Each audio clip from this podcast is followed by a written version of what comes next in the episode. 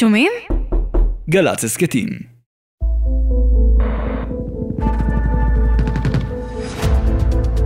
אנחנו יצרנו קשר, אמון, אימון והגדלת כושר אה, לחימה של עם גדול למדי, אמיץ מאוד, שמעט עמים פיתחו ביניהם קשרים כל כך עמוקים כמו שיש לנו עם הכורדים. שלום וברוכים הבאים לפודקאסט המבצעים הגדולים של הכוחות המיוחדים של מערכות וגלי צה"ל. אני אמיר גלעד ואיתי נמצא גם יאיר אנסבכר. שלום. בפרקים הקודמים צללנו לפעולות קומנדו משמעותיות של צה"ל והכרנו בעזרת המתכננים והמבצעים שלהן את העולם הסודי, המסוכן, האכזרי ומלא האדרנלין של הכוחות למבצעים מיוחדים. אבל הפעם אנחנו לא מדברים על מבצע ספציפי, אלא על אסטרטגיה של שיתופי פעולה חשאיים שגיבשה מדינת ישראל מעט אחרי הקמתה, עם בעלות ברית שונות במזרח התיכון, בשמה תורת הפריפריה.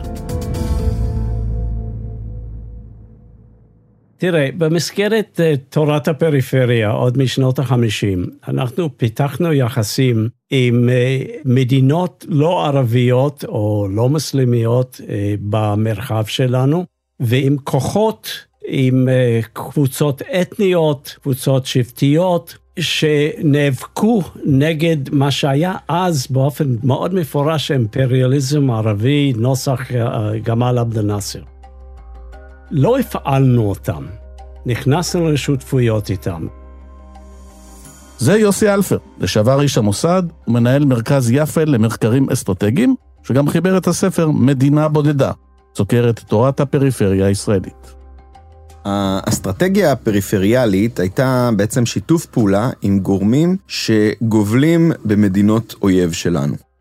היו לה שני היבטים מרכזיים. בראש ובראשונה בריתות מודיעיניות עם מדינות שהן לא ערביות במזרח התיכון, כמו איראן וטורקיה.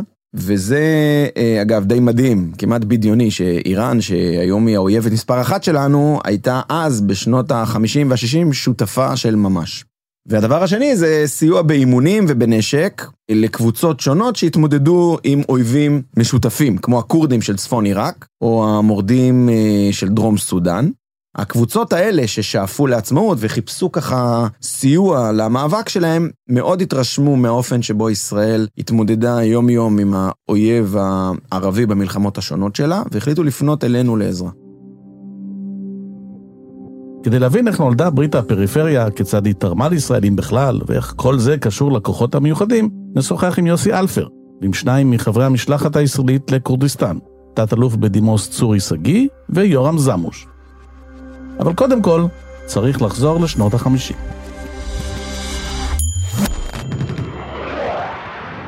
אנחנו יוצאים ממלחמת סיני, 56, ובן גוריון מבין שלא נגמרו המלחמות, ואנחנו מוקפים אויבים ערבים. מוקפים, כלומר טבעת עוינת ערבית. והוא הסתכל מעבר לטבעת הזאת, למה שנתפס אצלנו כפריפריה של המזרח התיכון. ופה צריך להבין, אם אני בורמזי, הפריפריה שלי זה הודו. אם אני ישראלי, הפריפריה שלי זה קצות המפה. ופה אנחנו מגיעים לאיראן, לטורקיה, לאתיופיה.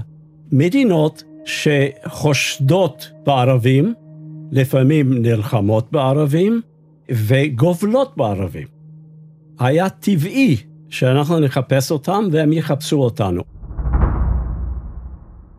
ברית הפריפריה נוצרה הלכה למעשה בשנת 1958, שישראל חתמה בחשאי על הסכם עם איראן וטורקיה, שזכה לשם המשולש הצפוני. במקביל התקיים גם משולש דרומי, הסכם שנחתם עם אתיופיה וסודאן. בחדרי חדרים, בכירי המודיעין של ישראל, איראן וטורקיה כוננו גוף משותף בשם טרידנט. הטרידנט התכנס אחת לשנה על מנת לדון בנושאי מודיעין וביטחון שנוגעים לשלוש המדינות. פה צריך להוסיף אצל בן גוריון, שהוא אבי התורה. העסק נתפס גם כסחורה שאפשר למכור לאמריקנים. בן גוריון רצה לשכנע את אייזנהאואר ואת דאלס לקבל אותנו לנאט"ו. כי אם נהיה בברית אירופית צפון אטלנטית, זה הכי טוב, זה ההגנה הכי טובה. נאט"ו לא רצה. אייזנהאואר לא רצה. ואז בן גוריון אמר, אוקיי, נבוא אליהם עם טריידנט, עם כליל, וזה יעלה את ערכנו בעיניהם, ונוכל אולי לבקש סיוע ביטחוני וכולי, וזה באמת עזר. שיתופי הפעולה המדיניים עם המשולש הצפוני והדרומי היו נדבך אחד בתורת הפריפריה. נדבך אחר היו חיבורים עם מיעוטים נוספים במזרח התיכון, שנזקקו לסיוע במאבקם נגד אויב בשטח המדינה בה הם ישבו.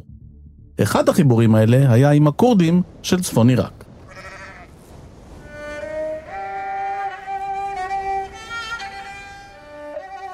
בני העם הכורדי, שמפוזרים בעיקר בטורקיה, באיראן, בעיראק ובסוריה, שאפו להקים מדינה ריבונית בשטחו של חבל כורדיסטן עוד בתחילת המאה ה-20.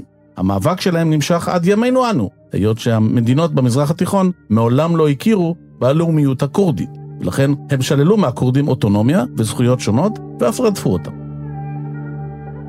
אחת הסיבות לכך היא כמובן כלכלית, שכן חבל כורדיסטן חולש על אזורים עשירים בנפט. בשנות ה-60 וה-70 מאבקם של הכורדים בשלטון העיראקי מגיע לשיא, ובדיוק אז החלו להתהוות הקשרים בינם לבין הישראלים. מנהיגי העם הכורדי שגלו לגרמניה הצליחו ליצור קשר עם כמה אנשי מוסד. באותו הזמן יוסי אלפר היה בסך הכל שנה לתוך שירותו בצה"ל כמורה לאנגלית. ראש ענף השכלה קורא לי ואומר, אני שולח אותך לצורי שגיא, סגן אלוף צורי שגיא מהצנחנים, הם צריכים עזרה באנגלית. אוקיי. ואני יושב אה, על הדשא בקריה עם אה, צורי ועם אה, י"ב ונתן, כל חברי המשלחת הראשונה של צה"ל לכורדיסטן העיראקית. השנה היא 65, וצורי שולף ספר הדרכה של צה"ל, בעברית כמובן, והוא אומר לי, בוא תתרגם לנו מונחי יסוד. על אף שזו הייתה ההיכרות הראשונה של יוסי עם הפעילות החשאית של המוסד, הוא הבין למה הכורדים החליטו לפנות דווקא לישראל. הבנתי שהם סובלים מהיחס הערבי העיראקי אליהם, שהם אה, חייבים להשיב מלחמה ולעמוד על שלהם, שהם מזהים את היחס העיראקי כיחס ספק גזעני, ספק אה, אימפריאליסטי, והם אה, מסתכלים מסביב במזרח התיכון ורואים אותנו, שבעצם מתמודדים עם פחות או יותר אותו אתגר ערבי, אלא שזכינו כבר בעצמאות וניצחנו במלחמות, ואנחנו בני ברית טבעיים. אלה היו הצעדים הראשונים של המשלחת הישראלית לכורדיסטן. היא פעלה שם כמעט עשור שלם, אבל היא הייתה מצומצמת, והתפקידים שלה היו הומניטריים וצבאיים כאחד. באתי כדי להקים גדוד. גדוד חדש. זה יורם זמוש, לשעבר מ"פ בצנחנים וחבר המשלחת הישראלית לכורדיסטן. וזה 600 uh, אה, צעירים, ביניהם די מבוגרים גם, ברובם על פרדות, והקימו מחנה קודם כל. תפרו לעצמם מדים, מדים שלהם, זה מדי פישמגה כאלה. קיבלו מאיתנו כסף, נרשמו וכולי וכולי, והתחלנו לעשות תוכנית אימונים. הם מחולקים למעין מחלקות, זה קצת פחות ממחלקה, פחות או יותר מפקדים, לאו דווקא עם יותר ניסיון, אבל עם יותר מעמד ביניהם. אני אימנתי, לימדתי חבלה. מעגלי חבלה, כל מיני מוקשים והפעלות וכולי וכולי. בשלב ראשון רציתי לבלום את העפת הכורדים מכורדיסטן וזה היה תת-אלוף בדימוס צורי שגיא, ראש המשלחת לכורדיסטן והדמות הכי קרובה למנהיג הכורדים מולה מוסטפא ברזני. רציתי לבלום את זה, למנוע את זה. קיבלתי פקודה לעשות מילוט. אמרתי, הופה, המצב שונה. אם מילוט, אז אני צריך לגבות מהם מחיר. למה? כי לבוא בתור מג"ד 890, להגיד, עשיתי מילוט, זה לא, לא טוב בזה. אז הלכתי לגבות מחיר על ידי תרגיל טקטי מסוים, שהושמדה החטיבה. בתרגיל הזה כל העסק התהפך. ורציתי לקטר את כל הצבא העיראקי ולדפוק כמה שאפשר. החזקנו בשטח צוות של שלושה או ארבעה אנשים, ביניהם רופא, להפיץ את uh, תורת הרפואה הישראלית, להפיץ uh, תרופות. שוב פעם, אנחנו מדברים על uh, מקומות נידחים, uh, חסרי קול, ממש חסרי קול. והיה גם איש שניהל את הקשר האלחוטי עם הארץ. זה הצוות, זה הצוות. עכשיו, על זה הלבשנו מדי פעם אנשים כמו צורי שגיא, שהגיעו לפרקי זמן של חודש או שלושה חודשים לאימונים, לסיוע בפעילות וכדומה. והלבשנו סיוע בנשק אה, שהוא נשק שלל. כלומר, אה, זה שוב פעם, מבצע זול, זה נשק שאין לו שימוש בארץ, אפשר להשאיר את כל הסימנים הסובייטים והערבים, ופשוט למסור אותו לכורדים או לדרום סודנים. הכורדים, בניצוחו של צורי, הצליחו להשמיד חטיבה שלמה של הצבא העיראקי ולהסב לו אבדות כבדות. הם ערכו פשיטות ליליות, הפציצו בתי זיקוק וגם הקימו בית חולים שדה עם מיטב הרופאים הצבאיים. כל זה כשהצוות הישראלי מתמודד עם מחסומים שפתיים ותרבותיים.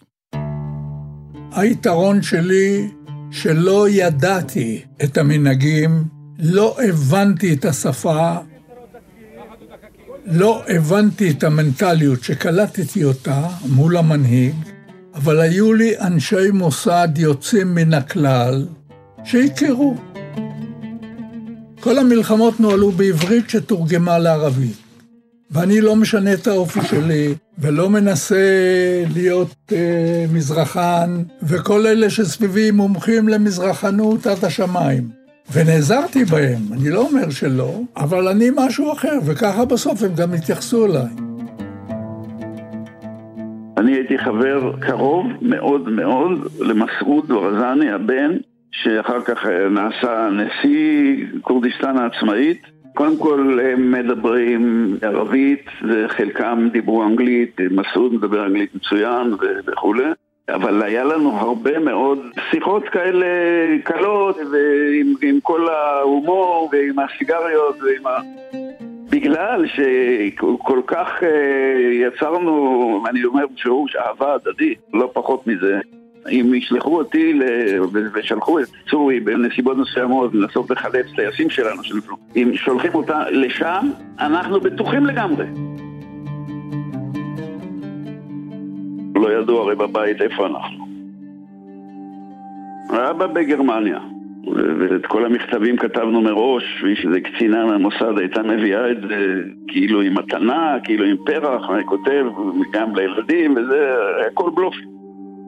הנה היה שלג, וראינו זה, וראינו זה, וראינו סנאים, כל מיני סיפורים כאלה. ישבו איתי, הכינו לכתוב לפסח, לכתוב לזה, ל"ג בעומר, יום הנישואין, וזה, צירפו לזה זר עצום של ורדים שהגיע לקיבוץ. פעילות המשלחת הישראלית שירתה את הכורדים במידה רבה, אבל הקשר בין הצדדים חייב היה להבטיח תרומה כלשהי גם לישראלים. אם וכאשר תפרוץ מלחמה בין ישראל לערב, אנחנו מדברים אפילו לפני 67', ועל אחת כמה וכמה לקראת 73'. אה, והעיראקים ינסו להזיז כוחות לכיוון החזית הישראלית, כוחות משלוח כפי שהיה ב-48, ושוב ב-67, שוב ב-73. אנחנו נבקש מהכורדים רק טובה אחת, תמורת כל הסיוע שנתנו להם, שיגייסו את הכוחות ויערכו את הכוחות שלהם כך שהם, בלי לצאת למלחמה, בלי להיכנס לקרב, בלי להקריב קורבנות uh, נפש, ירתקו כוחות עיראקים. ולמרות האינטרס הישראלי בטיפוח הקשר עם הכורדים, צריך לזכור שהם היו מיעוט בתוך עיראק העוינת. כדי להגיע אליהם וכדי להעביר להם משלוחי נשק, היה צורך בתיאום עם מדינה שגבלה באזור הכורדי של צפון עיראק, טורקיה או איראן. הטורקים, שגם בשטחם חי מיעוט כורדי גדול שלא אהד את השלטון, סירבו לסייע, והאיראנים הסכימו. חשוב לזכור כי איראן באותם ימים הייתה רחוקה שנות אור מאיראן שאנחנו מכירים היום. עד למהפכה האסלאמית בשנת 1979, היחסים בין ישראל ואיראן היו חמים, ובין המדינות שררה ידידות של ממש, עם קשרי צבא ומסחר, ואפילו טיסות בקו תל אביב-טהרן על בסיס יומיומי. הנוכחות הישראלית בכורדיסטן העיראקית הייתה אמנם תלויה באיראן של השאה, אבל בראש ובראשונה בארצות הברית, שהייתה המושכת האמיתית בחוטים. Iraq actually is one of the richest countries in oil in the Middle East. This oil are in Kurdistan, the rest are in the south of Iraq. בתחילת שנות ה-70 האינטרס האמריקני באזור החל להשתנות. כתוצאה מכך דרשה ארצות הברית מישראל להפסיק לתמוך במרד הכורדי. הופעלו לחצים על המנהיג הכורדי העיראקי מולו מוסטפא ברזני, הן על ידי השאה של איראן והן על ידי האמריקנים, קיסינג'ר, אה, שרצה שהמלחמה הזאת תסתיים בצורה מאוד מסוימת, כדי שהוא יוכל להיכנס אה, מבחינה מדינית. הופעלו לחצים על ברזני, אל תעשה את זה. אל תזיז כוחות, אל תרתק כוחות עיראקים, זה לא הזמן. והוא לא עשה את זה. קיבלנו את זה איכשהו בהבנה, הבנו שמי אנחנו מול השאה של איראן, מול הנרי קיסינג'ר, ועברנו לסדר היום. אבל היה מי שבארץ הסתכל על זה, יהושפט הרכבי, מי שהיה ראש אמ"ן והיה ב-75 יועץ של רבין, אמר, תורת הפריפריה נכשלה.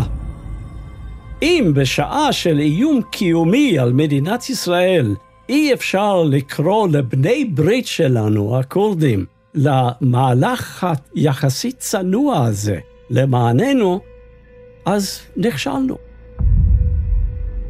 ברגע האמת, שיתוף הפעולה בין ישראל לכורדים הוכיח את עצמו כלא אפקטיבי. לפי יוסי אלפר, גם הברית המודיעינית עם המשולש הצפוני, טורקיה ואיראן, לא ענתה על הציפיות הישראליות. אני עוד נכחתי בשנות ה-60 וה-70 אה, בדיונים החצי שנתיים עם ראשי המודיעין האיראני והטורקי ושלנו. כל אחד הציג נייר וכל אחד הציג את הסחורה המודיעינית שלו, ולא היה מה להשוות. היינו הרבה יותר חזקים בהם, ויותר חזקים באיסוף מודיעיני, במחקר מודיעיני שכמעט ולא היה קיים אצלם, אבל בכל זאת, עצם השיתוף עם הימים נודע לערבים, והאדיר אותנו. פתאום אנחנו לא מדינה בודדה, פתאום יש לנו ידידים, לא רק סתם ידידים, אלא באגף השני שלהם. ולכן יוסי אלפר טוען שאסטרטגיית הפריפריה אולי לא הביאה לסיוע הנקודתי שישראל הזדקקה לו, אבל תרמה תרומה רבה ברובד התודעתי. ויותר מזה, הוא אפילו סבור שהנוכחות הישראלית באפריקה, במסגרת המשולש הדרומי, קידמה את תהליך השלום עם מצרים. אני קופץ קדימה ואני מסתכל על המניעים המצרים, למשל, של סאדאת ב-77, להזמין את עצמו לנאום בפני כנסת ישראל. وحين أبدأ حديثي أقول السلام عليكم ورحمة الله יש מאחורי זה קודם כל סיפור פריפריאלי. המשא ומתן בין ישראל למצרים, המשא ומתן המקדים, נערך במרוקו. בחסות המלך חסן, בחסות תורת הפריפריה והנוכחות שלנו במרוקו כמדינת פריפריה. א', ב', אני מאמין, אחרי שחקרתי את הנושא, ובמיוחד חקרתי את התגובה המצרית לבחישה שלנו, לא בכורדיסטן, אלא בדרום סודאן, באתיופיה, אפילו באוגנדה, במקורות הנילוס. ואני הגעתי למסקנה שהמצרים לקחו הרבה יותר מדי ברצינות את המשלחת בת שלושה אנשים שלנו בדרום סודאן, ונורא פחדו מאיזו מזימה ישראלית לייבש להם את הנילוס. ואם הישראלים יושבים בעורפם, ליד מקורות הנילוס, אולי אנחנו המצרים צריכים להשלים עם קיומם ולהגיע לשלום איתם, כי אנחנו לא נוכל להם. אני חושב שזה תרם כמה תרם, אני לא יכול למדוד, אבל זה תרם לנכונות או לראייה של סאדאת שהוא חייב להגיע איתנו לשלום. יאיר, אנחנו מדברים על אה, משלחת הישראלית שנסעה לאמן חיילים כורדים ועל שיתופי פעולה מודיעיניים עם מדינות במזרח התיכון. איך כל זה מתחבר לעולם הכוחות המיוחדים? כוחות מיוחדים, אה, כשמם כן הם, הם אמונים על משימות צבאיות ולפעמים אה, מדינתיות מיוחדות, כלומר לא קונבנציונליות. בגלל היכולת שלהם לעבוד בקבוצות יותר קטנות, וגם בחתימה נמוכה, והעובדה שהם אה, מסתגלים לשטח ולתנאי חיים לא פשוטים, וגם המקצוענות הצבאית הקרבית שלהם, הם נכס במשימות מהסוג הזה. למעשה כשחושבים על זה, זה משלחת. זה קבוצה מאוד מאוד קטנה, שאתה סומך עליה שתדע לייצג אותך נכון גם כשאתה לא שם והם נמצאים רחוק רחוק בשטח זר. האנשים האלה הם uh, היו סוג של uh, נציגים uh, מעין דיפלומטים צבאיים שלנו, והתכונות שלהם, המקצוענות הצבאית, הקרבית, אבל גם היכולות התרבותיות והיכולת לאלתר ובתושייה למצוא uh, את עצמם ואת המשימה במציאות משתנה, זה בעצם היה הנכס המרכזי. אז הצנחנים שהיו, היו אולי הדבר הכי יעיל שמדינת ישראל יכלה לשלוח, ובאמת הם היו הכוחות המיוחדים שלנו.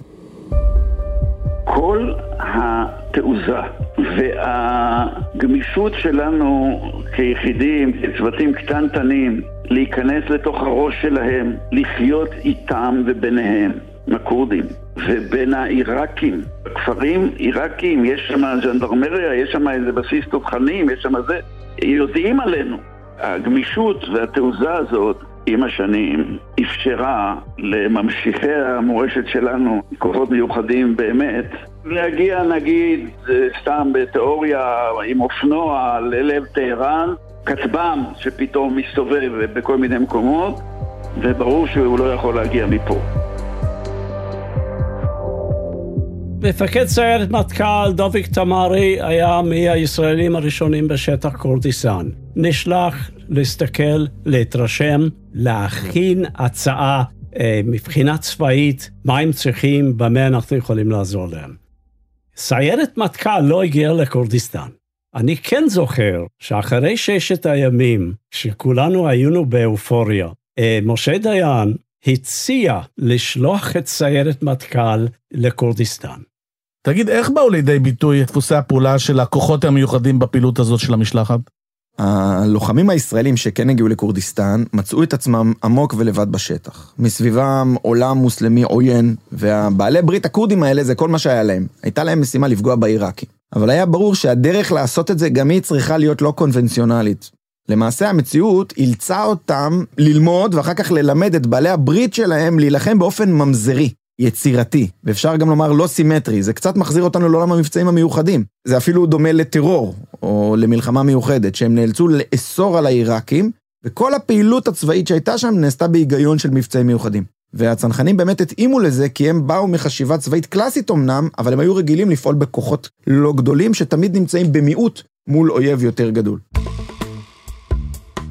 הפרויקטור העיקרי היה יוסף לונץ, גם כן רקע של אה, צנחנים, גם ערביסט.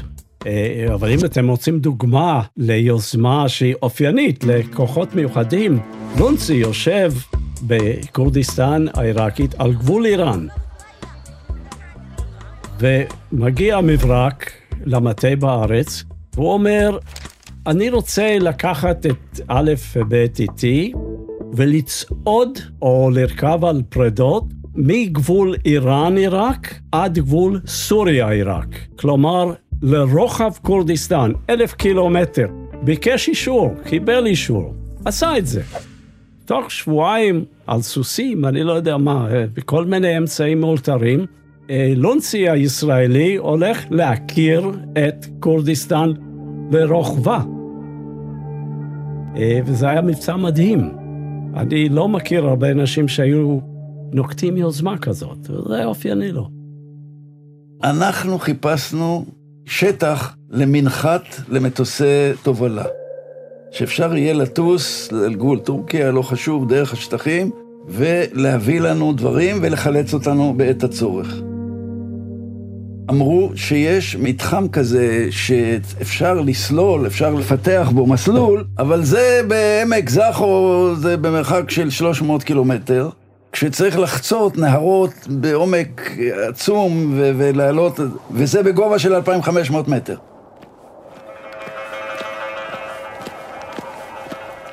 אני ולונצי יצאנו, אני על סוס האביר של מולה מוסטפא, הוא על פרידה, עם שמונה מלווים, כורדים, אנחנו לבושים וכולי.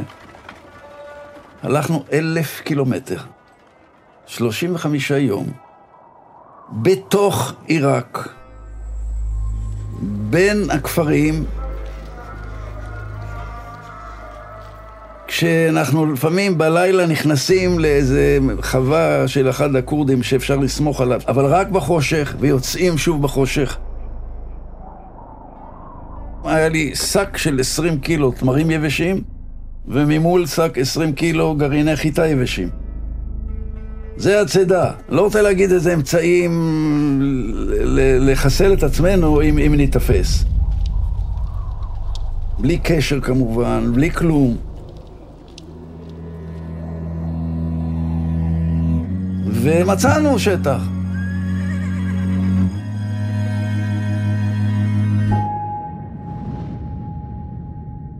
הזכרנו קודם את האכזבה הישראלית מהתנהלות הכורדים בזמן מלחמת יום הכיפורים. אבל לפי יוסי אלפר, היה זה דווקא מיעוט אחר במזרח התיכון, שכישלון שיתוף הפעולה איתו מדגים יותר מכולם את החלום הפריפריאלי ושברו. אני חושב שהפרשה הלבנונית שמה קץ לתורת הפריפריה. המרונים, כמו הכורדים, כמו הדרום סודנים, חיפשו אותנו. הם חיפשו אותנו, אנחנו מסכנים, אנחנו קורבנות של האימפריאליזם הערבי, ואנחנו צריכים נשק ואימונים. עד כאן בסדר. זה התחיל ב-75, רבין, ראש הממשלה, אמר, בסדר, אבל רק נשק ואימונים, אנחנו לא נלחם במקומם.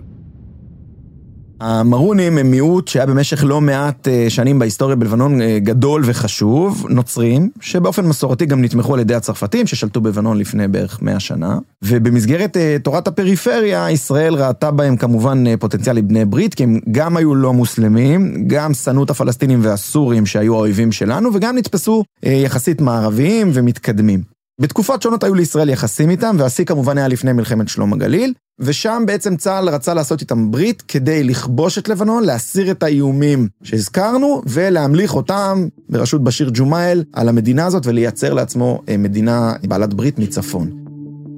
הדבר הזה, כידוע, לא קרה. לא רק שהבעלי ברית האלה הכזיבו ולמעשה לא נלחמו כמו שציפו מהם, אלא הם יצרו מצב הפוך שבו הם גררו את צה"ל ואילצו אותו להילחם את הקרבות שלהם, ואחר כך גם סיבכו אותו כל מיני מעשי טבח ועניינים לא רצויים אחרים.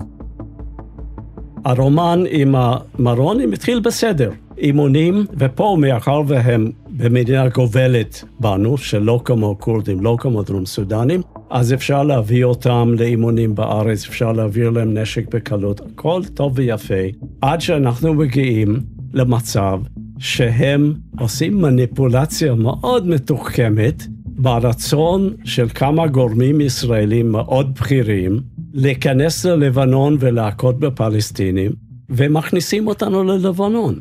ולמעשה מטילים עלינו את עול הלחימה, גם בפלסטינים, גם בסורים. וזה היה בתמצית המרונים. אתם תעשו בשבילנו, אלה יעשו בשבילנו, לבד אנחנו לא נעשה. כך הסתבכנו, ולקח לנו 18 שנה להתפכח. יאיר, איך הסיפור של תורת הפריפריה משפיע על שיתופי הפעולה שישראל יוצרת היום במרחב, ואילו לקחים צה"ל הפיק מכל זה, אם בכלל? התפיסה הכללית של תורת הפריפריה השפיעה מאוד על ישראל ועל היחסים המיוחדים שהיא אה, כוננה עם כל מיני בנות ברית במהלך ההיסטוריה שלה. עצם הרעיון שאתה מחפש שותפים, פונה אליהם ומייצר שיתופי פעולה אד הוק, אה, מלמד ומפתח מאוד, ומערכת הביטחון מקבלת מזה כל מיני תרומות, כמו למשל היכולת לעבוד במרחקים אה, גדולים יותר, שזה יכולת אגמית, כן? צריך להגיע לשם ולחזור. העבודה בחשאיות ובכיסוי זר, למידה תרבותית והכרה של אזורים חדשים, וזה כל זה יוצר הרבה מאוד עבודה וחשיבה מבצעית יצירתית. וגם כמובן נוצרים קשרים ונלמדות שיטות וטכניקות. בעלי הברית ש, שישראל יישמה אה, באמצעותם את, את התיאוריה הזאת של הפריפריה, השתנו והתחלפו כל הזמן בכמה גלים עקרוניים. בהתחלה ישראל הייתה מעוניינת באופן טבעי להושיט יד כלפי כל מיעוט לא מוסלמי. אלה היו השנים הראשונות שהזכרנו, עבדנו עם הכורדים, עם הטורקים, מדינות שונות באפריקה, האיראנים כמובן, וגם המרונים. אחר כך הגיע השלב שבו ישראל פנתה מערבה, ויצרה בריתות עם המדינות שסביב הים האגאי, יוון, קפריסין ובולגריה. והשלב האחרון, שהוא בעיניי המעניין ביותר, השלב הנוכחי שאנחנו נמצאים בו עכשיו, זה היצירת קשרים ובריתות עם המדינות הערביות הסוניות המתונות במפרץ. שהשיא שלהם, הגלוי, היה הסכמי אברהם הפומביים. אבל כאן כמובן שקורה תמיד הרבה יותר ממה שאנחנו יודעים, וככלל במזרח התיכון אה, הרבה יותר קורה מתחת לפני השטח מאשר מעל פני השטח.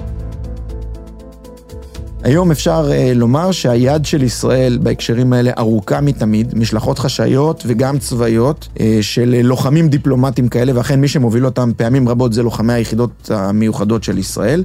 נמצאות במדינות שונות, באזורים שונים בעולם, בשיתופי פעולה שהיו מפליאים מאוד את הציבור הישראלי, uh, אם הוא רק היה יודע. ומה שבעיניי מאוד משמח, זה שבכל הגניאולוגיה הזאת של תורת הפריפריה, היום המשלחות המיוחדות של ישראל ומה שהן נושאות בחובן מטעמנו, שמייצג אותנו, רצוי ומבוקש יותר מתמיד ובמיוחד בעולם הערבי הסוני.